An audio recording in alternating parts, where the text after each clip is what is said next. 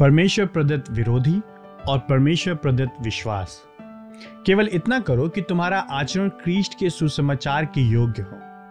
विरोधियों से किसी प्रकार भयभीत नहीं होते क्योंकि क्रीस्ट के कारण तुम पर यह अनुग्रह हुआ है कि तुम उस पर केवल विश्वास ही ना करो वरन उसके लिए कष्ट भी सहो। फिलिपियो एक सत्ताईस से उनतीस।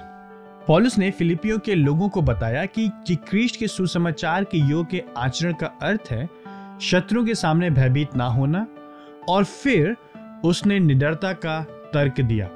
तर्क यह है, परमेश्वर ने तुम्हें दो वरदान दिए हैं, केवल एक नहीं, विश्वास और कष्ट सहना।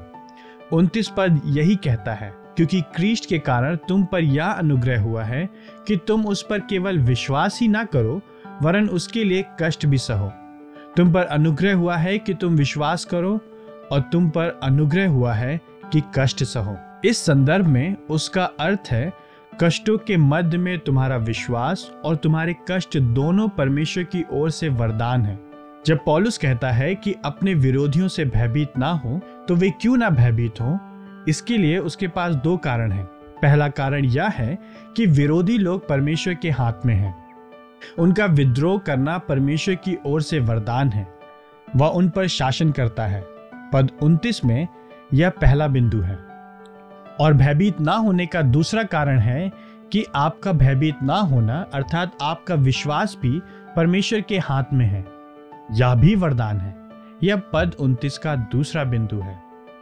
इसलिए संकट के समय भयभीत ना होने का तर्क या दोहरा सत्य है।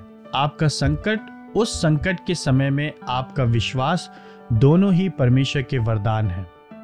इस आचरण को क्रिस्ट के सुसमाचार के योग्य होना क्यों कहा जाता है? क्योंकि सुसमाचार या शुभ संदेश है कि क्रिस्ट के वाचा के लहू ने अचूक रीति से अपने सभी लोगों के लिए हमें विश्वास देने और हमारे विरोधियों पर शासन करने के लिए परमेश्वर के सम प्रभु कार्य को प्राप्त किया है। सर्वदा हमारे अनंत भले के लिए। सुसमाचार ने यही तो अर्जित किया है। इसलिए उस प्रकार से जीवन जीना सुसमाचार की सामर्थ्य और भलाई को दिखाता है।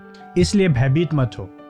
परमेश्वर ने आपके विरोधियों को जितनी अनुमति दी है, उससे अधिक वे कुछ नहीं कर सकते हैं।